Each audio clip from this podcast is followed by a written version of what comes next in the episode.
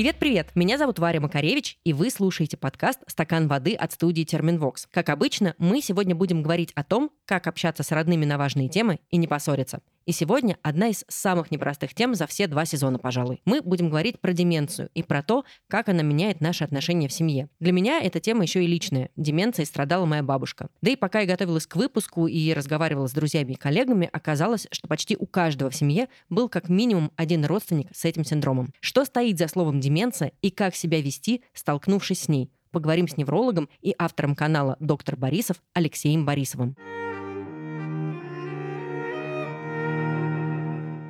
Стакане воды несколько выпусков мы посвятили, так сказать, клишированным и до боли знакомым конфликтогенным ситуациям в детско-родительских отношениях. Например, навязанный выбор в браке, требования о внуках. Ну, в общем, подчеркните нужное. И тут я бы хотела посоветовать подкаст от лайфхакера, который называется «Кто бы говорил». В нем ведущие зачитывают реальные истории слушателей о том, что их волнует, и вместе с экспертами обсуждают, как можно преодолеть эти трудности. Кстати, один из вопросов для одного из последних выпусков был и от меня. В этом выпуске ведущие вместе с психологом обсуждали, почему мы думаем о плохом, когда все хорошо. Может ли это негативное чувство сказываться на жизни окружающих нас людей и как помочь близкому, который регулярно тонет в переживаниях о негативных негативных событиях, которые еще не случились. В общем, рекомендую, ссылка на выпуск будет в описании, а мы переходим к разговору о не менее сложных вещах.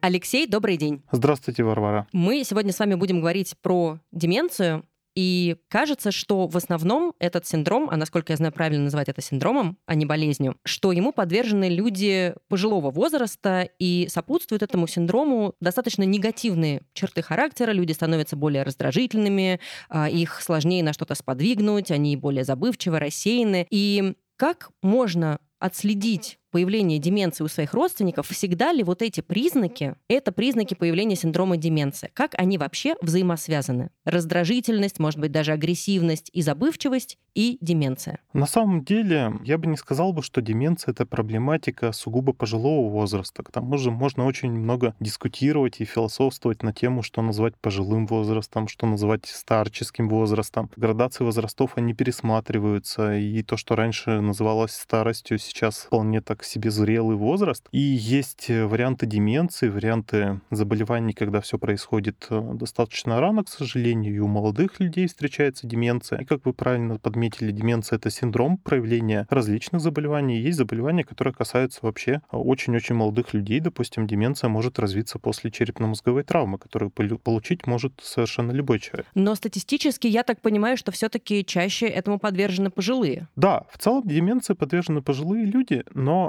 я не хотел бы сказать, что есть какие-то однозначные черты характера, наличие которых может э, привести к мысли о том, что у человека появилась деменция все мы меняемся немножко с возрастом, меняется наш характер.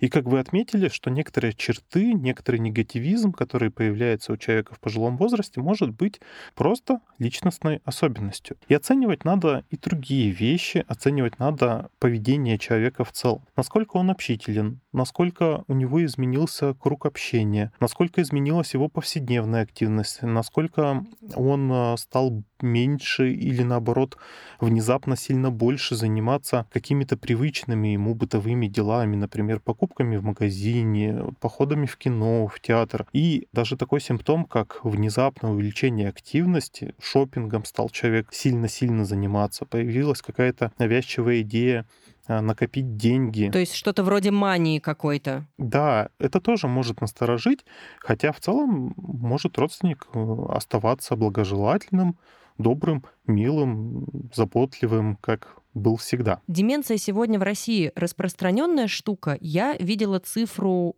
что деменцией страдает около двух миллионов человек. Я так понимаю, что это только те, кто обратились к врачу и чьи случаи было возможно зафиксировать, эта цифра близка к реальной или, на ваш взгляд, по вашему опыту, она сильно отличается? Естественно, статистика научная, статистика врачебная, она будет отличаться от реальной картины. И, наверное, всегда она будет отличаться в негативную сторону. А есть очень много ситуаций, когда даже обращение к врачу не приводит к постановке правильного диагноза. Согласно мировой статистике, деменцией страдает примерно 10% населения старше 60 лет. И эта цифра будет увеличиваться, то есть будет увеличиваться число людей, которые прожили подольше, будет увеличиваться число людей, допустим, с различными соматическими заболеваниями, которые так или иначе способствуют развитию деменции.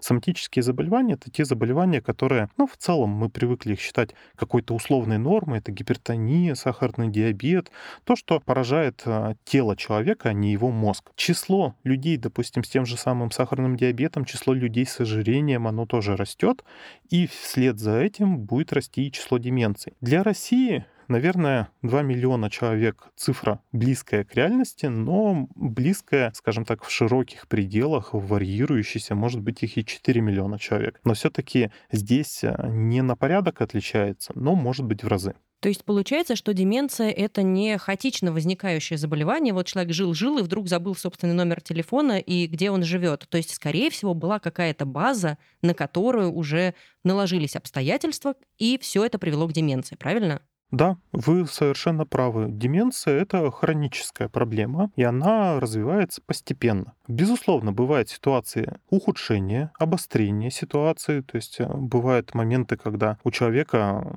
что-то случилось, э, было какое-то заболевание, которое ухудшило симптомы деменции, но в целом они развиваются постепенно. И этому, как правило, сопутствует какой-то фон или соматических заболеваний, или протекающие заболевания, которые непосредственно приводят к деменции. Ну, вот самое известное — это болезнь Альцгеймера. Но симптомы развиваются постепенно, они не появляются внезапно. Ну вот что, что значит постепенно? То есть какие есть э, стадии у заболевания? С чего мы начинаем? Где здесь э, шаг ноль и к чему мы приходим в конце концов? Условно выделяются три стадии. Это ранняя стадия, промежуточная стадия и поздняя стадия. Кто-то называет промежуточную стадию средней. На ранней стадии действительно появляются те симптомы, о которых мы говорили в самом начале. Это вот изменение черт личностных особенностей человека. Здесь же появляется снижение памяти, но прежде всего кратковременной памяти. То есть человек начинает быть более забывчивым. Человек меньше ориентируется в пространстве. Человек начинает немножко замыкаться, скажем так, в собственных стенах, потому что ему некомфортно выходить на улицу, и, допустим, ему будет некомфортно поехать в какое-то незнакомое место, потому что а, в пространстве он ориентироваться начинает хуже. И здесь нет каких-то однозначных симптомов, которые на себя обращают внимание. Действительно, вот эта большая проблема в том, что нет чего-то, что однозначно указывает на то, что есть э, уже проблема, ею надо заниматься, срочно бежать к врачу. Все это происходит настолько плавно и постепенно, что, как правило, в итоге заканчивается тем, что родственники внезапно осознают,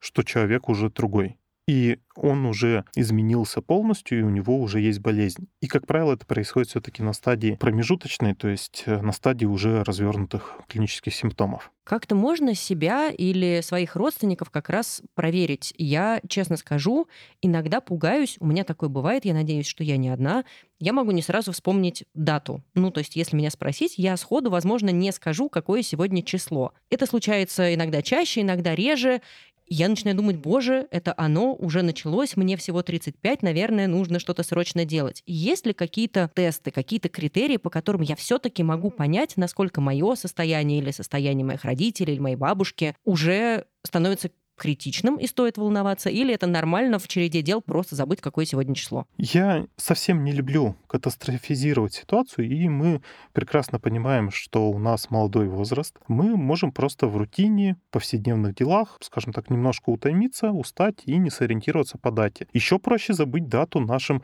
пожилым родственникам. Тем, кто находится на пенсии, им иногда, скажем так, позволительно даже перепутать март с апрелем и подумать, что уже апрель, потому что уже на улице тепло и там снег растаял. Это нормально, но может быть и симптомом деменции в том числе. Тесты есть, они разнообразные. И, наверное, я хотел бы посоветовать всем людям в той или иной степени поступать как японцы.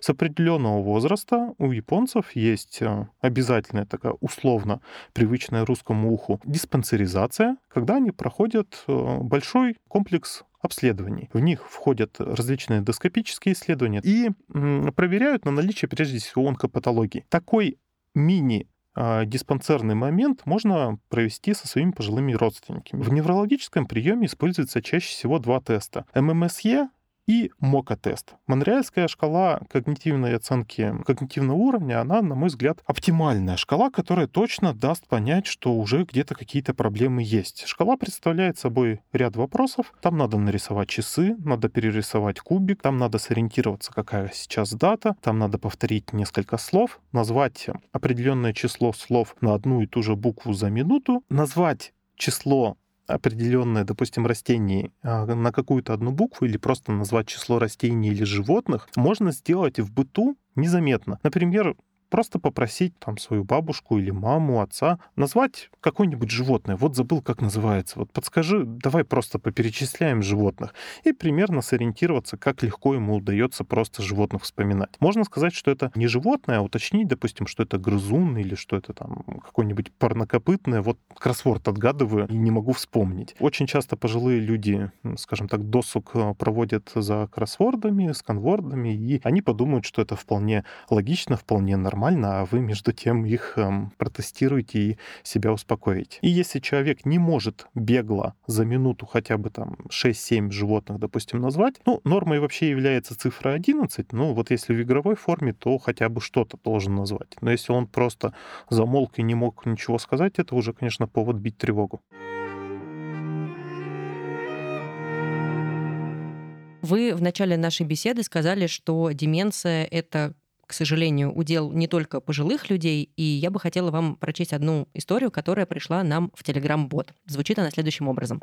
Мне 23. У меня сосудистая деменция. Это такая тема, когда из-за плохого кровоснабжения мозг работает в полсилы, а иногда и хуже. Диагноз поставили в ноябре 2021 года, но плохое кровоснабжение мозга у меня было всю жизнь, так как я с такой бедой родилась. Просто об этом никто не знал, а все симптомы списывали на то, что у меня такой характер. Медлительность, забывчивость, низкая концентрация внимания, постоянная усталость и прочие вытекающие. В конце лета, начале осени 2021 года мои беды с памятью и концентрацией стали настолько критичными, что я еле-еле могла заниматься учебой учебой. В конце октября 2021 года умерла бабушка, что спровоцировало дикий регресс состояния. Все было настолько плохо, что я могла во время разговора с человеком забыть, о чем мы говорим. Могла куда-то ехать на общественном транспорте и забыть, куда еду. Ощущала я себя как столетняя старушка. Зачем пришла в комнату, не помнила. Забывала есть. Страдала бессонницей и постоянной усталостью. Невролог все это послушала, назначила кучу обследований, в ходе которых мы выяснили, что у меня, оказывается, разные позвоночные артерии. Одна нормальная, другая в три раза тоньше. В силу этого мозг мозг питается неравномерно, и все скатывается в раннюю деменцию. Эффект такой терапии в моем случае держится 4-6 месяцев. Дальше по новой. Память, внимание, речь, усталость и ощущение себя старушкой. Перспективы пока призрачные. Мы не знаем, смогу ли я когда-то больше полугода быть сама по себе. Для меня это критично важно, потому что в обозримом будущем хотелось бы завести семью, родить детей, но большая часть препаратов при этом диагнозе очень сильный, и их нельзя при беременности и лактации.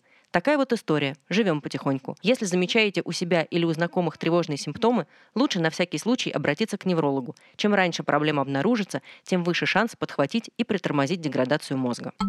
Честно скажу, когда мы только получили эту историю, я прослезилась, потому что мне никогда не приходило, честно говоря, в голову, к моему стыду, что действительно это может быть проблема и молодых людей тоже в столь раннем возрасте. И, как правило, мы слышим истории именно про пожилых родственников, которые страдают деменцией. Мы примерно представляем картинку того, как дальше складываются отношения в семье и э, как с этим человеком можно общаться или ухаживать за ним. А как жить и справляться, когда в твоей семье достаточно молодой родственник страдает этим синдромом? Варвара, я боюсь показаться очень злым и циничным человеком, но так как я, в принципе, злой и циничный человек, зачем бояться казаться тем, кто ты есть? Я хотел бы немножко подвергнуть критике данное сообщение. Дело в том, что асимметрия позвоночных артерий и спекуляция на этой асимметрии, малом диаметре позвоночных артерий, это такая больная тема. Находится эта штука очень и очень часто.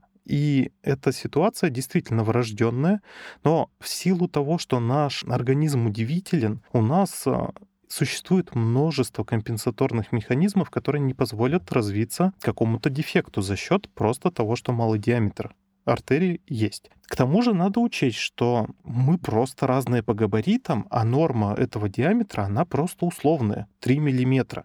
И 2,9 мм тоже будет считаться малым диаметром. Я не знаю точные цифры в данном сообщении, но такое может быть. И невролог, не находя никаких причин, может увязаться с этим, человека где-то напугать, э, назначить лечение, которое даст эффект пустышки. И этот эффект пустышки как раз держится обычно месяца 4. Между тем, если прислушаться к сообщению, что был регресс на фоне гибели бабушки, безусловно, стресс ухудшает любое заболевание. Но есть потеря аппетита, нарушение сна, а у людей с деменцией ну, все-таки сон нарушается на поздних стадиях. Есть ну, прямые симптомы, прежде всего, депрессии. И сосудистая деменция, именно сосудистая деменция в 23 года не развивается. Деменция может иметь генетическую основу, и генетические заболевания некоторые становятся достаточно ранними, но я, наверное, не совсем правильно выразился, что это лиц, касающиеся молодых. Молодость до 44 лет продляется. И вот юность, давайте называть 23 года это все-таки юностью или, может быть, даже детством, все-таки это не та возрастная категория, которая подвержена именно сосудистой деменции. И я бы настоятельно посоветовал бы девушке получить второе мнение, либо второе мнение невролога, а лучше второе мнение какого-нибудь более-менее хорошего психотерапевта. И пройти тест э, не на деменцию, а на шкалу тревоги и депрессии ХАЦ или на шкалу тревоги и депрессии Бека, которая есть онлайн, которая можно спокойно пройти конфиденциально, анонимно, не обращаясь вообще к никакому врачу, но, естественно, ответить на вопросы надо максимально честно. И если там будет что-то хотя бы выше легкой тревоги депрессии, это повод полечить депрессию. Зачастую депрессия маскируется под деменцию. Бывает и наоборот, но диагностических ошибок больше именно, когда есть глубокая депрессия, а снижение концентрации внимания, оно характерно и для депрессии. Человеку просто выставляется диагноз деменция. Что при этом происходит с депрессией, как вы думаете? Ну, примерно ничего, она остается на месте, там, где и была, и ухудшается. Я думаю, что она ухудшается в разы, потому что человеку сообщили новость, что у него неизлечимое заболевание, которое будет прогрессировать. Спасибо, Алексей. Очень э, хороший совет. Я не то чтобы надеюсь, но, возможно, наша слушательница к нему прислушается, и это значительно улучшит качество ее жизни в дальнейшем. А я хочу задать сразу вопрос про как раз-таки улучшение качества жизни. Есть ли что-то, что можно начать делать в те же 23 или 33 года, чтобы потом в 63 или в 73 не обнаружить у себя деменцию? Может быть, я уже сейчас могу начать разгадывать судоку, учить пятый иностранный язык, еще что-нибудь, что мне поможет в дальнейшем продержаться как можно дольше.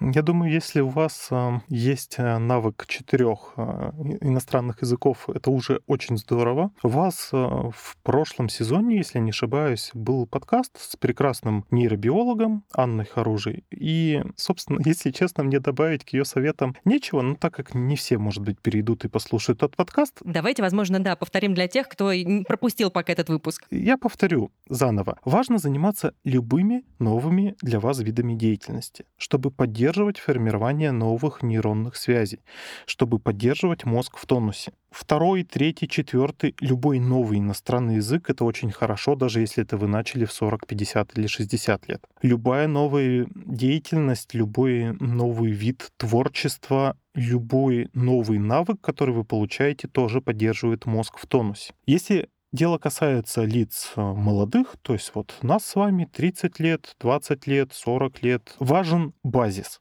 Базисом является правильное питание, правильный сон, правильная гигиена этого сна и физическая активность. Ничего нового и все такое занудно противное для соблюдения? Да, но физическую активность можно сделать в радость. Когда занятие э, спортом — это мотивация, чтобы выглядеть лучше, она иногда оканчивается на том, что ты находишь себе партнера для жизни, ну и дальше как-то заниматься собой не хочется. Мотивация должна быть другая. Если ты хочешь подольше побыть в своем уме, не быть обузой близким людям и хочешь побыть э, э, подольше на этом свете, спорт — лучшее решение. Спорт может быть любым. Плавание, ходьба, походы спортивные, любая деятельность, которая сопровождается небольшим увеличением пульса и которая немножко вас утомляет физически. Ну, конечно, лучше, чтобы это была средняя или высокая пульсовая зона, так называемая кардионагрузка, там ходьба или легкий бег. Ну, я предпочитаю быструю ходьбу, я считаю, что она лучше. Или плавание. Но здесь важно поставить цель. Что должно вас стимулировать, мотивировать? Эм, стимул не очень хорошее слово, если вспомнить его происхождение. Мотивировать к этой деятельности. И мне кажется, здоровье лучший мотиватор. А еще мне кажется, мотиватором может быть э, как раз желание побыть подольше со своими родными, любимыми внуками, детьми и всеми остальными родственниками, с которыми, я надеюсь, здорово проводить время. В чем основной страх взрослых детей перед деменцией собственных родителей? Чего они боятся? Я остаюсь симпатичным человеком, я остаюсь человеком, который вовлекается в проблему, но я иногда вижу и плохие черты. Честно скажу, вот когда касается проблемы именно деменции, примерно в 20% случаев я вижу страх, что это будет их большой проблемой и обузой. И что будет некое осуждение от общества, что человека, допустим, перенаправить в какие-нибудь специализированные учреждения, и на самом деле нет ничего зазорного, чтобы, возможно, оказывать помощь хотя бы так, и это будет лучше, и это продлит жизнь а, больному родственнику. Люди боятся осуждения от общества, что общество их осудит, что такой человек откажется от матери. Но при этом они одновременно боятся, что вся жизнь их будет посвящена э, больному родственнику, и их собственная жизнь на этот момент э, временно закончится. Ну, я, наверное, даже не могу их э, винить в этом, потому что это действительно страшно и выбивает тебя из какой-то привычной колеи, где ты больше не принадлежишь себе во многом. Но вопрос в том, что здесь а, формируется неправильное именно общественное мнение и общественный запрос, что попытка помочь тем способом, которым ты можешь помочь, это плохо. Конечно, если есть желание вникнуть в проблему поглубже, побыть э, со своим родственником дольше, максимально за ним ухаживать, это может быть тоже хорошо, но подвергаться влиянию общественного мнения при этом, мне кажется, совершенно неправильная, скажем так, ситуация. Есть ощущение, что у болезни, у синдрома, вернее, достаточно много стигм. Мне кажется, что, в принципе, есть еще стигма вокруг самого синдрома. Тоже как-то о нем меньше говорят почему-то. И а, мы с моими коллегами, когда готовились к этому выпуску, заметили, что в некоторых социальных сетях появляются достаточно молодые блогеры, которые говорят про деменцию, говорят про своих родственников, у которых есть этот синдром, говорят про уход за ними. Это действенный способ вот эту стигматизацию преодолеть. Сработает ли он? На мой взгляд, этот способ, он лучше, чем что-либо другое, и чем тем более бездействие. При этом, если почитать комментарии, к этим роликам я встречал таких блогеров, я встречал людей, которые показывают там свою больную маму, бабушку, говорят, что вот ей там 90 лет, при этом бабушка может быть в видео, допустим, что-то говорить, материться, там, неправильно себя вести как-то, ну, неправильно, в смысле, не общепринятые какие-то нормы. Девиантное какое-то поведение условно. Да, ну, поведение больного человека, и это совершенно естественное для болезни поведение. И куча комментариев. Вот, лучше бы за, о ней заботилась, лучше бы ее одела получше, лучше бы покормила. Но среди большого числа таких комментариев они есть. Есть и комментарии благодарные, потому что нередко человек делится своим опытом, как можно приспособиться в той или иной ситуации. Допустим, вот я встречал ролик, где указывался момент э, ношения одежды, что вот лучше надеть комбинезон, который легко расстегивается на молнии, которая будет сзади. Такая одежда будет максимально долго служить, она не будет рваться, она не повредит, э, ничего лишнего не натрет, не сделает пролежень. И действительно, казалось бы, вроде бы надень комбинезон. Так будет проще менять памперс, так будет проще ухаживать за человеком. Или моменты с кормлением, как уговаривать, выпить лекарства, как э, еще какие-то действия предпринять. Личный опыт не заменит опыта клинического, не заменит врача. И вот эта вот э, ситуация, когда популяризуется правильный подход, правильные моменты, скажем так, взаимоотношений родственников между собой, когда один родственник болеет, другой за ним ухаживает, мне кажется, это очень-очень хорошая тенденция, и она переломит э, общественное мнение и в итоге будет помогать тем людям, которые будут сталкиваться с этой проблемой. Мне всегда нравится, когда мы рассматриваем какие-то конкретные истории, и я думаю, что сейчас как раз пришло время послушать одну из историй, которая а, сегодня появилась в нашем боте. Привет, меня зовут Лера, и здесь важно сказать, что я не совсем обычный слушатель подкаста «Стакан воды».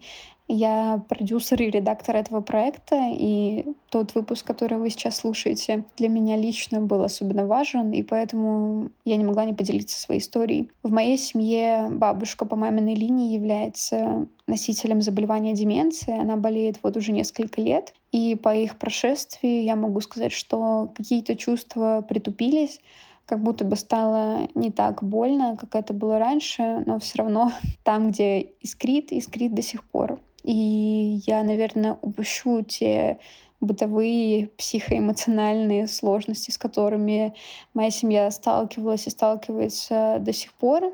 И скажу такую вещь. А, в детстве я была очень близка с бабушкой, она очень много мне дала, она участвовала в моем воспитании, и я ее, правда, очень любила. Но я до сих пор не свыклась с мыслью о том, что тот человек, который был мне так дорог, на самом деле он жив. Его можно потрогать, обнять, с ним можно обменяться парой слов, но это чудовищное осознание того, что он уже не тот. Он не плохой, не хороший. Я стараюсь не злиться про болезнь, но человек уже другой. Это не тот человек, которого ты когда-то любил. Ты никак не можешь с этим смириться. И каждый раз ты хочешь ее расколдовать, снять с нее эту вуаль, э, другой бабушки, которую я никогда не знала и не хочу знать. И что с этим делать, я вообще, если честно, не знаю. Сможете ли вы ответить на вопрос, что с этим делать, когда физическая оболочка твоего любимого человека осталась, а, собственно, того человека, которого ты любил, внутри уже, кажется, нет? На самом деле это очень больной вопрос, очень такая эмоционально тяжелая сейчас была затронута ситуация. Я искренне сочувствую Валерии, что она попала в такую ситуацию. Это всегда, ну, очень и очень тяжело. И если подходить к этому вопросу, конечно, нет единого ответа и нет какого-то универсального решения, и его нет в принципе. А рано или поздно наступает а, притупление чувств, мы смиряемся с ситуацией, наступает а, стадия принятия болезни родственника. Ну, как наступает стадия принятия болезни и самого себя, если болеешь ты. Здесь важно понять, что мы до конца не знаем, что происходит э, с родным человеком. Мы не знаем, как он нас видит. Мы не можем сказать, что он чувствует. И это же внешняя маска, э, изменение поведения, оно может быть э, просто симптомом болезни как ты можешь видеть человека с каким-то физическим дефектом, допустим, у человека, ну, какое-нибудь новообразование, к примеру, на коже, то есть просто вот физический дефект. Но это же не то, что является предопределяющим у человека. И, возможно, ваша бабушка по-прежнему вас любит, несмотря на ее болезнь. Просто внешне она не может этого проявить. Как, допустим, если человек сломал ногу, он просто не может временно ходить, так и здесь она не может дать те эмоции, к которым вы привыкли. И вполне возможно, что ну, какие-то отголоски и обломки личности есть, и это можно заметить по изменению в настроении, в поведении пациента с деменцией. Это видно по тому, как они реагируют, когда за ними ухаживаешь или когда начинаешь ну, ругаться, злиться на такого человека. Я присутствовал в, а, в семьях, у которых есть ну, пациенты, страдающие деменцией. Видел процесс ухода, я консультировал пациентов на дому, в частности, и видел а, разные способы построения взаимоотношений. Можно получать эмоциональный отклик минимальный, просто его надо ловить и понимать, что он есть. И, безусловно, надо прорабатывать э, этот вопрос с психологом, с психотерапевтом, с когнитивно-поведенческим терапевтом, то есть со специалистом, которым я являюсь все-таки не в полной мере. Я невролог, а не человек, который лечит человеческие души. Хотя, конечно, тоже приходится делать. Давайте тогда как раз послушаем еще одну историю про лечение человеческих душ. Добрый день. У меня деменцией болела мама. Это случилось на фоне стресса. Ну и сначала это была просто потеря частичной памяти.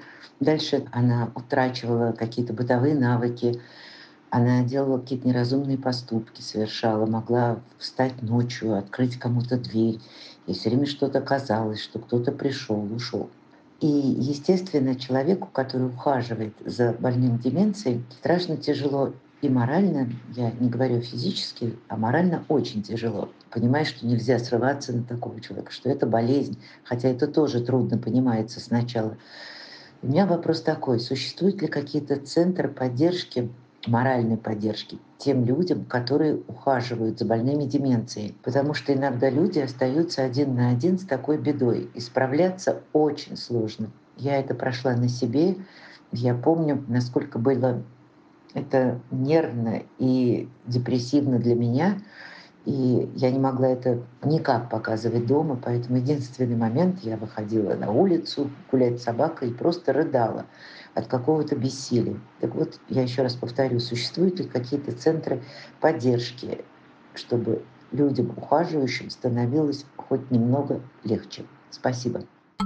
Куда обращаться родственникам, которые ухаживают за человеком с деменцией. Возвращаясь немножко назад э, и затрагивая вопрос социальных сетей, есть множество просто объединений лиц, скажем так, по интересам, и в том числе я встречал группы в совершенно разных социальных сетях, которые объединяют людей, как раз-таки ухаживающих за родственником с деменцией. Я боюсь, что я сходу не смогу назвать множество организаций более серьезного ранга, но одна из самых таких известных и более-менее хороших организаций, которая давно а, работает, это некоммерческая организация Альц.ру, РУС, которая занимается информированием, обучением а, людей, которые ухаживают за родственником с деменцией.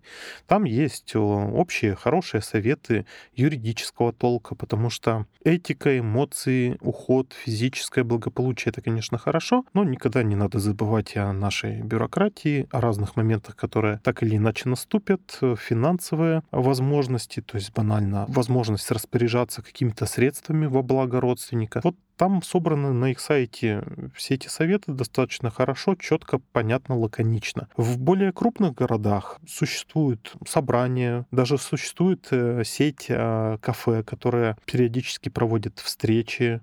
Встречи организуются, соответственно, родственник ухаживающий, сам человек, страдающий деменцией, что положительно сказывается и на пациенте, и на родственнике, что создает, ну, некую, не то чтобы видимость, а замену обычной деятельности, которая была ранее. То есть ты идешь со своим родным в кафе, общаешься, и на тебя не смотрят косо. Есть ли еще какие-то способы сохранить свой рассудок, если я ухаживаю за своим родственником с деменцией, и при этом у меня нет возможности пойти к психологу или э, в моем населенном пункте нету каких-то групп, куда я могу обратиться, или, может быть, у меня даже нет желания, потому что мне настолько плохо в этом состоянии, мне настолько тяжело это принять, что я пока не готова включаться в какое-то вот в это комьюнити людей. Что-то я могу делать для своего собственного ментального здоровья самостоятельно? Ну, если вы не справляетесь самостоятельно и однозначно не справляетесь, э, может быть, э, просто вы взяли на себя непосильную ношу и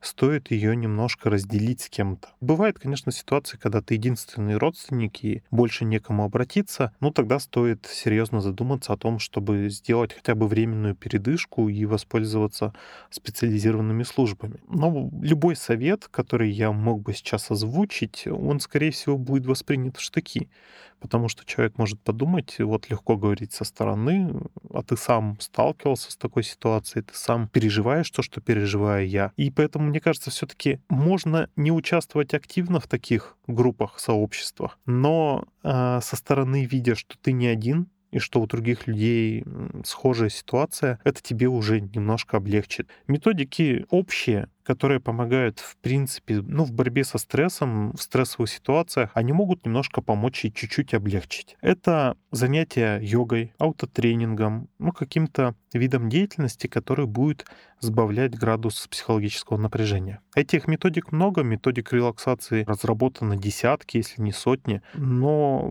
если у вас силы на них, это, конечно, отдельный вопрос. Да, сил там остается, кажется, не очень много на что бы то ни было еще. И кажется, что слово деменция звучит настолько страшно, кажется, что это всегда приговор. Или все-таки есть вот та самая начальная стадия, о которой вы говорили в начале нашей беседы, на которой еще можно что-то притормозить, еще можно что-то сделать и как-то помочь человеку, чтобы деменция так не прогрессировала так сильно и так быстро. Давайте действительно разбавим немножко градус мрачности, который у нас как-то так получился, ну, по крайней мере, так чувствую я. Я скажу более положительную новость. Есть э, способы, есть ситуации, когда можно справиться не только с легкими проявлениями деменциями, но и даже с достаточно тяжелыми. Есть деменция при ситуациях, которые полностью обратимы. Наконец-то хорошие новости. Да, это касается, допустим, деменции при нормотензивной гидроцефалии, когда в мозге скапливается избыточное количество лишней жидкости. Это касается деменции при нарушении функции щитовидной железы. Это касается деменции при нехватке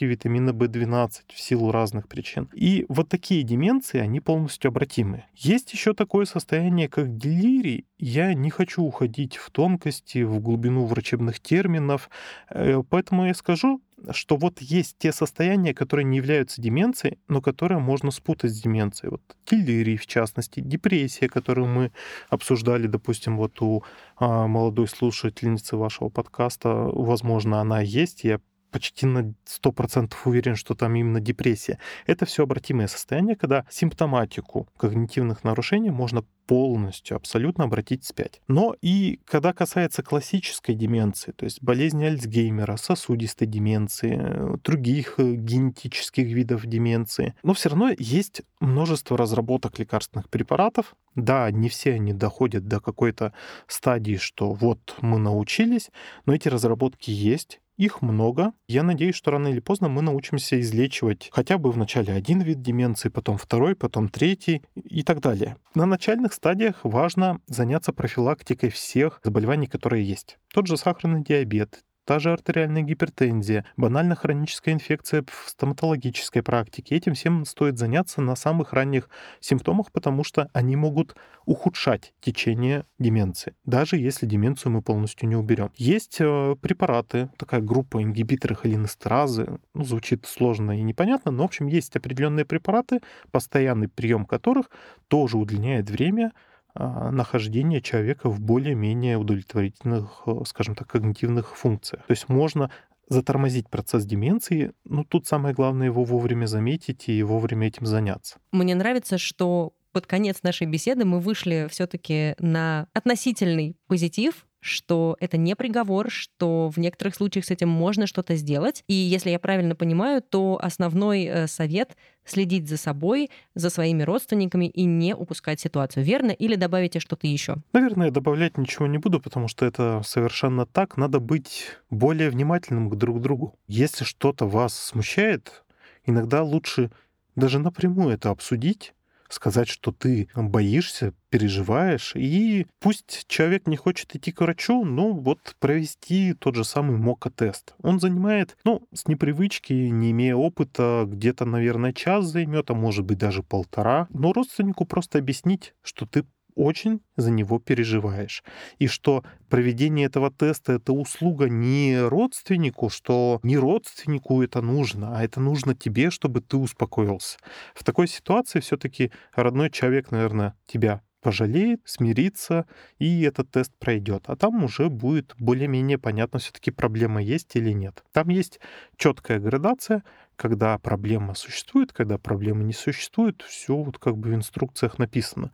Да, можно где-то что-то перепутать, что-то неправильно сделать, но тогда будет проблема более ясна, и человек с деменцией, он все равно критику имеет сниженную к своему состоянию, но на ранних этапах даже он поймет, что не все в порядке и согласится уже идти за специализированной медицинской помощью. Класс, Алексей, мне очень понравился совет быть внимательными друг к другу. Это вообще, мне кажется, универсальный совет для семейных отношений. Спасибо вам большое за эту беседу. Спасибо большое вам, что пригласили, немножко заставили прослезиться э, в определенный момент. Э, тема очень сложная, очень актуальная, и будет она еще более актуальной в будущем. Поэтому я надеюсь, что кто-то из наших слушателей для себя услышит важные слова.